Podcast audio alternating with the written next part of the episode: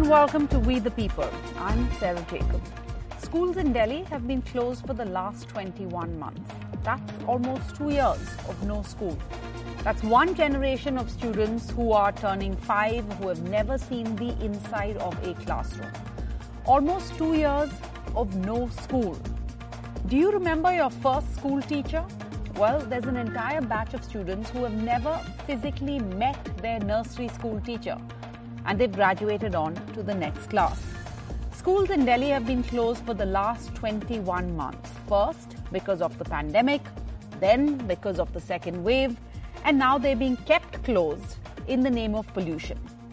So, is the education of our children the foremost concern for us as a society and our governments, or is it our lowest priority? That's the question we have on We the People tonight. We have students, teachers, parents, educationists, pediatricians lined up to try and uh, help us answer this question. So let's get started.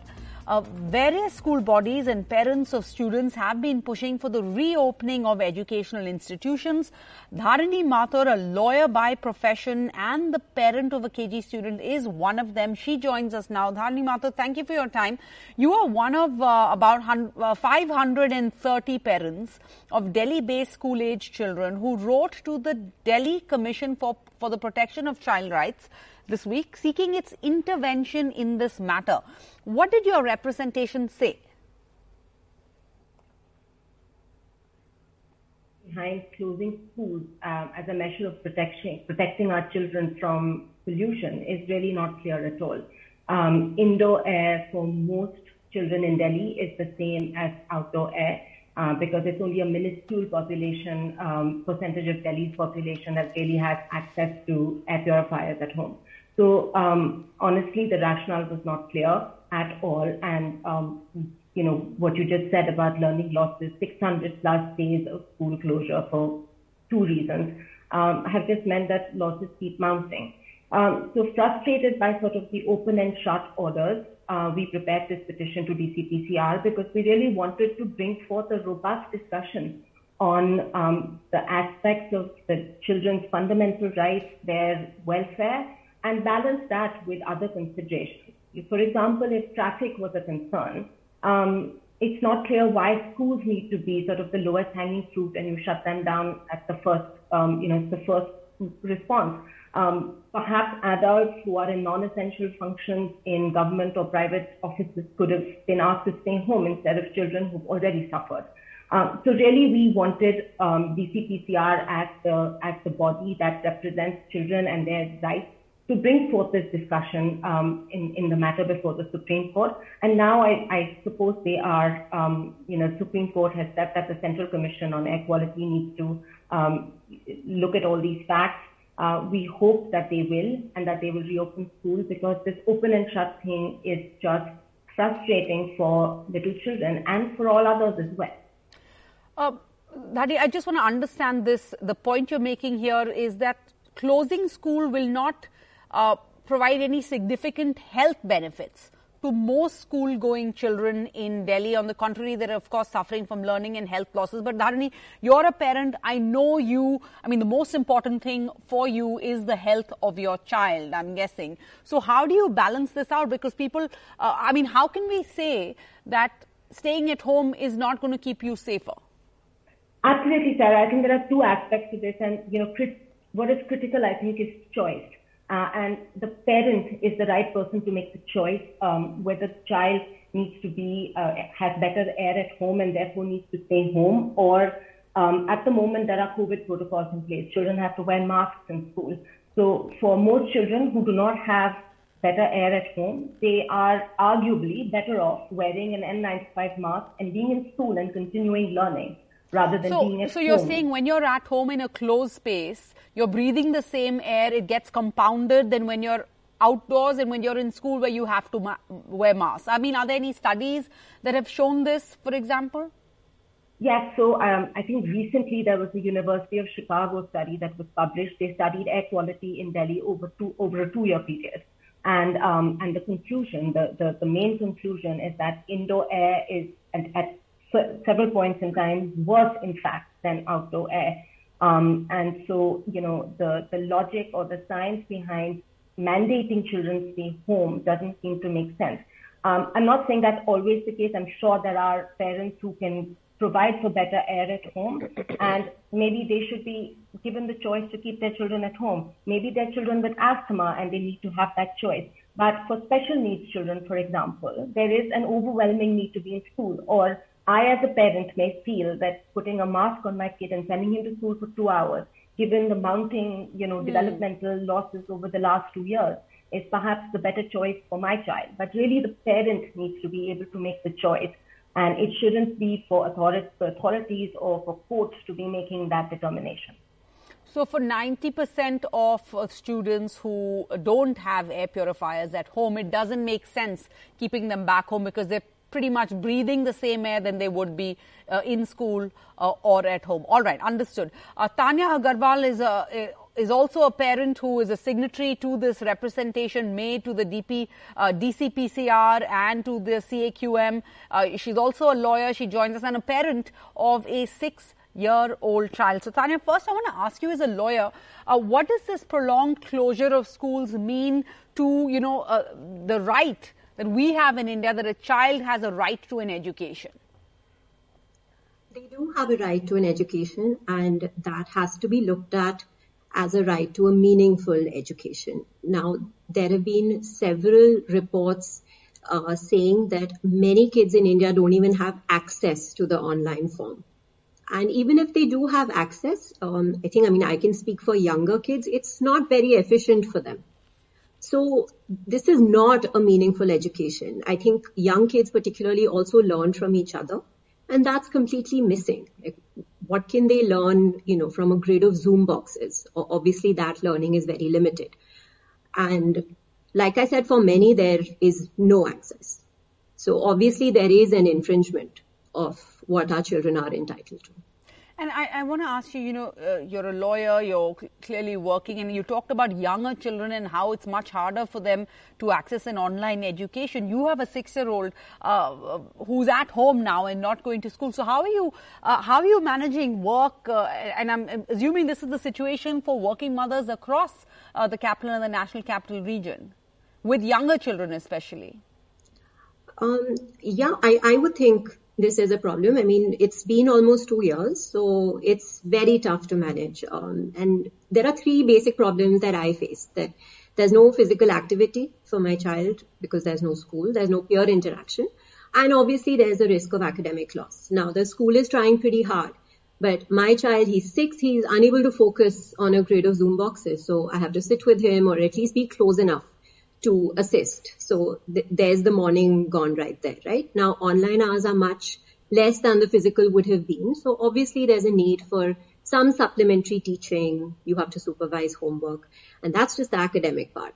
And I have an only child. So, you know, now to get the peer interaction and the physical activity, which today I feel is more important than the academic part at his age um, you know, organize trips to the playground, organize meetups with other kids, just get him that company and the physical activity that he needs. So basically everything that you depend on a school for, you know, to provide mm. that environment, we have to now recreate that at home. And I think with many things, the burden disproportionately, and this could vary from household to household, but would fall more on the mother and obviously, you know, the added stress of all this now takes a toll. So you reach a point where you wonder that can you keep up with your job with the rat race and ensure that, yeah. you know, your child is healthy and is Absolutely. learning. And offices are now calling people back. I mean, yeah. how are people supposed to manage? And how many of these decision makers in the Supreme Court or in the government, how many of them are working women? Right? So and it's been going on two years now so i can understand uh, an office saying you know three months we can give you some leeway cut down your hours etc but at the end of it uh, two years we have to get back to whatever we thought was normal. So there is a fallout. There are reverberations of this and we have not just it's a generation of students it's also uh, uh you know a generation of working mothers who are taking a hit and are definitely affected. Let's bring in another mom upasana Mahtani Luthra is the director of Gurgaon Moms. Thanks so much, uh, Upasana, for your time. I, I want to first just um, go over the history or, uh, uh, you know, what happened over the past few months, for example, last month, after over 600 days of closure, let's take a look at these numbers. Let's pull up our graphics if we have it. Um, over COVID concerns, the Delhi Disaster Management Authority authorized the reopening of schools for all classes, right, on the 1st of November. But then we had a spike in air pollution that forced them to close two weeks later on the 13th. So, ironically, schools were kept closed for 20 months only to be reopened around Diwali coinciding with that annual pollution cycle. So they were opened again on the 29th of November, only then to be shut three days later, and children were then sent home uh, uh, on the 2nd of December. This was after the Supreme Court rapped the Delhi government and the centre over steps being taken or not being taken to tackle air pollution in the capital. So really, I mean, when I even look at these number, these dates, I feel like what a yo-yo, what a roller coaster ride. So much confusion there must be for these, you know, young minds and for these kids. So, Upasana, I want to ask you first, how did you explain all of this to your child? That's a lot of disappointment for, you know, someone to face at such a young age. And I know the reality is kids have, we want them, this is what it's going to be in life, but we also try and shelter our kids at this age. So, Sarah, thank you so much for taking up this topic, first of all. And uh, it's been tough enough to explain what COVID is, why we're at home, why they can't go out. And I'm a mom to a special needs child. So these children have a lot of uh, challenges with attention and focus. And in person itself, it's difficult to engage them. Yeah. So with online school, it's a whole new ball game, right? And uh, so, yeah, so then to tell them, okay, now you have holidays because of pollution and then we are going back to the computer school or to the laptop school. It's so difficult for us to accept that, you know, I really don't know how it plays on their mind. And uh, with special needs children, uh, Sarah, the main issue is with neurotypical children, if their progress and growth is like from A to Z, hmm. for a neurodiverse child, it's like from A to B with online school.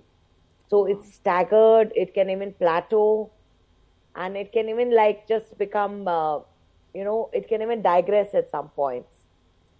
So, especially since we're talking about young children, the first school you're showing them is a screen. Some mm. of them have hmm. never even used yeah. a laptop, you know. And we so try so hard to keep them away from screens. Exactly, exactly. Well, that the whole of last two years has been uh, all screens, I would say. But yeah. uh, it was like a little glimmer of hope, and pollution just snuffed it out. Yeah. Well, uh, uh, Vrinda Swarup joins us, a former education secretary for the government of India. Ms. Swarup, you know, unfortunately, it seems education has become the first victim of the government's pollution response because of this pandemic first. Then, like I said, the second wave. Now they're being kept uh, home from school in the name of pollution. I want to ask you the question we started this show with. Is the education of our children our foremost concern for us as a society? Is that why we're keeping them home because we're concerned about their health? Or is it just a case of it being our government's lowest priority? I ask this because, you know, I can finish the show tonight, I can leave and I can go into a mall a window shop if I have to, possibly get a meal outside, go get a drink at a bar, but my child cannot go to school tomorrow. I completely agree with the latter proposition that you're making. That I think their the children's right to education has completely gone for a six. You know, it just underlines that they're a voiceless. Um, uh, you know, um, body of uh, people who are not heard, who cannot be articulated. Parents mm. certainly speak, but parents are divided yeah. over most of these responses. But I think most seriously, um, the COVID and this on and off business that today it's pollution, tomorrow it's some other scare, and so on and so forth. This this unpredictability, this confusion which is created has also taken a huge toll on the, on the students, um, you know, emotionally, socially, um, and of course their learning levels. I think is universally acknowledged have taken a real, real hit. So I think this is one perspective. Parents, as you're hearing, mothers, you know, uh, the anxiety on and off, on and off, uh, getting prepared for the child psychologically to go to school, and then suddenly having to pull that child back. Ms. Swarup, I'm, I'm trying to understand. You know, you've been former education secretary, so I'm trying to understand what the government's response should be uh, to this, what they could possibly be thinking, because we understand the enormity of the pollution crisis and the risk it poses to our children's health. Yet at the same time, we saw on the 22nd of November, construction and other activities were re-allowed because there was a minor improvement in the AQI levels, right? But nobody seems to be speaking, like you said, for the children. The education department, our education secretaries, the governments don't seem to be saying, you know, why prioritize construction in the capital, why not prioritize children and education in schools or give them an equal priority, if not a greater priority? I think Whose governments job is are it to being speak up? overcautious. I think governments are being overcautious on this. There was enough medical opinion at one point, and I think it still is, that it, it's not to, something to get spooked with. Children can go to school with the requisite protocols. And I agree with pollution. You know, you, you can restrict children activities in school. Don't go out for games. Don't go out for exercise. Sure, you can manage all these things. But I think the education departments have to be more forceful about this. And I, and I completely agree with you that they, they have to raise their voice and say this is priority. The kids are suffering. I, you know, two year, uh, children haven't been to school for two years. The the new admit, admitted children two years ago haven't seen a school at all. And those who were in school, especially the younger kids, their the regression in learning is amazing. And how do you catch up? and so now schools were planning on how to be able to, and I think governments were urging them, that have some bridging, have some refreshers, let the children get used to being on, in class again. And can you imagine how difficult it is for school managements Sure. uh, to be able to arrange today for a school opening with all COVID precautions, blah, blah, blah, and then tomorrow it's called off for some other reason. The buses are there, suddenly they have no kids to take. So it is causing a lot of confusion in the education machinery also. And I don't think this is desirable at all. We Okay, but the point you're it. making here is speaking for the authorities that possibly they're being overcautious because these are, of course, children we're talking about. So they have to be absolutely sure that you can send them out. Let's bring in Dr. Jesal Sheth is a senior consultant uh, and a pediatrician at Fortis Hospital in Mumbai. Uh, doctors, uh, our children have suffered significantly from one of the longest pandemic induced school closures in the world, possibly, right? But the fact is, we talk about how children's lungs are not fully developed. Um, we've talked about uh, studies showing the importance of early years in the formation of a school going child, uh, the, the impact of long term closure of primary school, especially, the effect it has, the detrimental effect it has on the learning of young children. But what about, uh, you know, what about their lungs? They are not fully developed. Is it safe? What, what would you do if you had a child? Yeah, so so basically, air pollution is not a new subject. If you really Google, there is a lot of you know uh, uh, guideline by the WHO in 2016. 90% of the children are exposed to some kind of the air pollution at some point of the life. It is much more worse in the metro cities. So here, you know, we are actually mixing lot of subjects, you know, uh, and I'm not sure why. Number one, if we think that this air pollution, we are protecting the children by air, you know, from air pollution by keeping them at home. Uh, is it a, air pollution is a temporary problem? And if air pollution is a problem, then instead of stopping the children to go to the school, probably we all have to work, you know, extremely hard to reduce the air pollution, and we all know why it happens in the first place. Now about the development, yes, the air pollution has a significant health, uh, effect on the health of the adults as well as children. Uh, the studies uh, have demonstrated that if they are exposed to too much of the air pollution in the young age, you know, especially less than five years, then they are going to have long-term consequences on the lungs, heart, their uh, memories, cognitive functions, school performances. They can develop more cardiovascular effects, but these all are long-term effects. Uh, But what would you say to the parents who had pointed out, uh, written a representation saying that studies have shown that the air quality is the same at home, uh, whether it's at school? For that small, tiny sliver, top, you know, 1% who have air purifiers, for the rest of the 90%, the air quality is the same at home. Would you say send them to school? Maybe don't do physical education classes, keep them in, in their classrooms? Not, not at all. I think, uh, you know, if we continue this online education and if the children would lack, you know, of uh, all these uh, activities, physical activities, exposure to the real life, interactions with, you know, the peers, uh, I think at some point children are going to be uh, intellectually very, very, you know, low yeah, because, you know, I think they are now getting more and more addicted to the all these screens and there is a lot of challenges to you know refrain from the screens even as mm. adults what we are we are also on, spending a lot of time on the screens mm. children are spending far more time on the screen than what they should be It mm. is hmm. the time to send the children to school all right air pollution is not a uh, you know acute problem it should be tackled properly by all the measures but it has nothing to do with children you know stopping the children to going to the school Okay. Uh, Anumita Roychowdhury is the Executive Director of Research and Advocacy at the Center for Science and Environment. They've done seminal work on the issue of pollution and what we need to um, uh,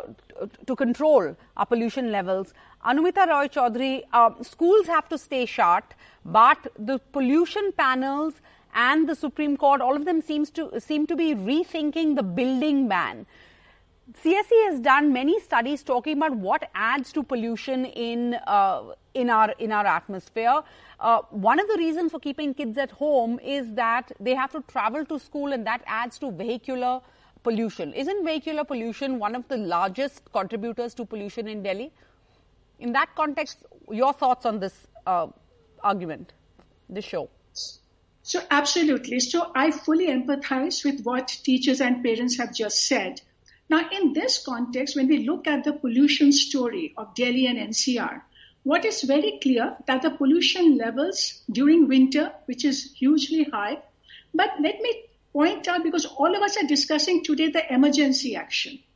And in that context, how do we understand the local sources of pollution? Now, what is the logic is not clear this year that why emergency action has been taken um, uh, when we know uh, with no, there's no clear logic in it because there is a graded response action plan which has very clearly predefined the action you need to take for severe and very severe category. Hmm. But when it happened in Delhi and just after Diwali, we did not take that action. We took the action postscript. And today, when I'm looking back and we looked at the data for past half one week, the levels are in very poor category. Even yesterday it came down to poor. It is not a severe and severe plus. Hmm. Now, according to GRAP, which has been notified by Supreme, I mean, uh, under the direction of the Supreme Court, very clearly says that when the levels come down, you have to withdraw the emergency action. Hmm. But this time we have not understood that reason. But having said that, the pollution sources that you're talking about in Delhi, vehicles are certainly in, and particularly now the science is so clear that the daily and the hourly data that the Indian Institute of Tropical Meteorology puts out shows hmm. that during this early part of the winter, the vehicles contribution during this smog episode has been nearly half if you compare the local sources of Delhi. Hmm. But a lot of pollution is also coming from outside Delhi, which means that we are taking this drastic and which is disruptive action during winter as an emergency just because we have not been able to implement our comprehensive action plan, which is meant to be the round the year action, okay. targeting each and every sources and across 24 districts of NCR and in Delhi. So clearly what it means, even next year, we are going to have the same conversation if we do not use the current emergency to ensure okay that okay. we really start the action right away. Okay. Uh, Dharini Mathur, then I want to give uh, closing words to you. What is the solution then if the authorities are saying that they want to keep vehicles off the streets? That's why schools should be closed. I think, Sarah, this goes back to what you highlighted earlier. It's a matter of priorities, right? Our children cannot be our lowest priority. So if we um, want to keep traffic off the roads. Maybe there's another set of the population, like, you know, adults who will not learn, lose earnings or who can easily work from home, people who work in industries that permit that. Um, I, for one, have been working from home for two years, so it's possible. Um, and that will probably keep more traffic off the roads. Children use school buses, and at the moment it's 50%, um, you know, capacity in schools. So again, the logic is not clear. And I think what, like I said before, this, and, and as Ms. Chaudhary pointed out, this is a long-term problem. Every year we can't open and shut schools like this. We need to find a solution that works. And our children absolutely cannot be, you know, the, the lowest hanging fruit. The first thing you do is, you know, keep them home. That just can't be the case. We need to rethink this. Um, and just because they lack a voice and a vote, they can't be the ones who suffer this uh, the worst. So I think we need longer term um, action. But even the immediate emergency response can't focus on kids. And like UNICEF said, schools should be the last to close and the first to open. And we just have not done that. I think we might be failing our kids like like it is the case in many other countries in the world. But as you point out, uh, you know, no one's speaking up for for students. Let's at least try and do that on this show. I'm going to end by going over to Navya Sethia. She's a student, and Niharika Amte. Um, your thoughts, your students, uh, Niharika, you're a 12th grade student. Um, your thoughts on this issue? Children, students paying the price for an environmental crisis also caused by adults. Uh, how do you feel about this? You know, the chaos, the confusion you've had to face over the past two years with your schools opening and closing and opening and closing? Good evening, everybody. I'm Navya Sethia and I study in Saffron Public School, Phagwara, and I stay in hostel here. So eh, for me, it's been very hard. Like I have to uh, go back home and come back here every month uh, or so. As like it's in different states, all right. I study in Punjab, but I live in Haryana, so it's difficult for me, the accommodation and everything. So, okay. Uh, and Niharika? Um, even though school is quite close by, at the same time, it's confusing to say the least that one day school's open, the next everyone's falling sick, so it's, it's closing again. And that is definitely a hindrance when it comes to education because, as everyone has already said, it is it's absolutely essential to actually go to campus and learn because that's where we truly learn. And especially because I'm in 12th grade, or even considering high school in general from 9th to 12th, it is more than important for us to be there to generally understand because how many more years are going to go in you know this entire situation wherein we're losing out on, on our education and universities invalidating our reports solely because exams were given online. So it has there's been quite a problem. Yes i will i will agree to that all right. Uh, well, we're running out of time, but we're going to try and keep this conversation going as uh, the issue is going to come up again in court in January, in February. We're going to see the worst months of pollution. Uh, a lot of, let's try and keep this conversation going and keep uh, the, the spotlight on this issue because the education of our children needs to be prioritized. Thank you all for joining us on We the People, the show where we believe it's important to speak up, but it's also important to listen. Thank you all. 拜拜。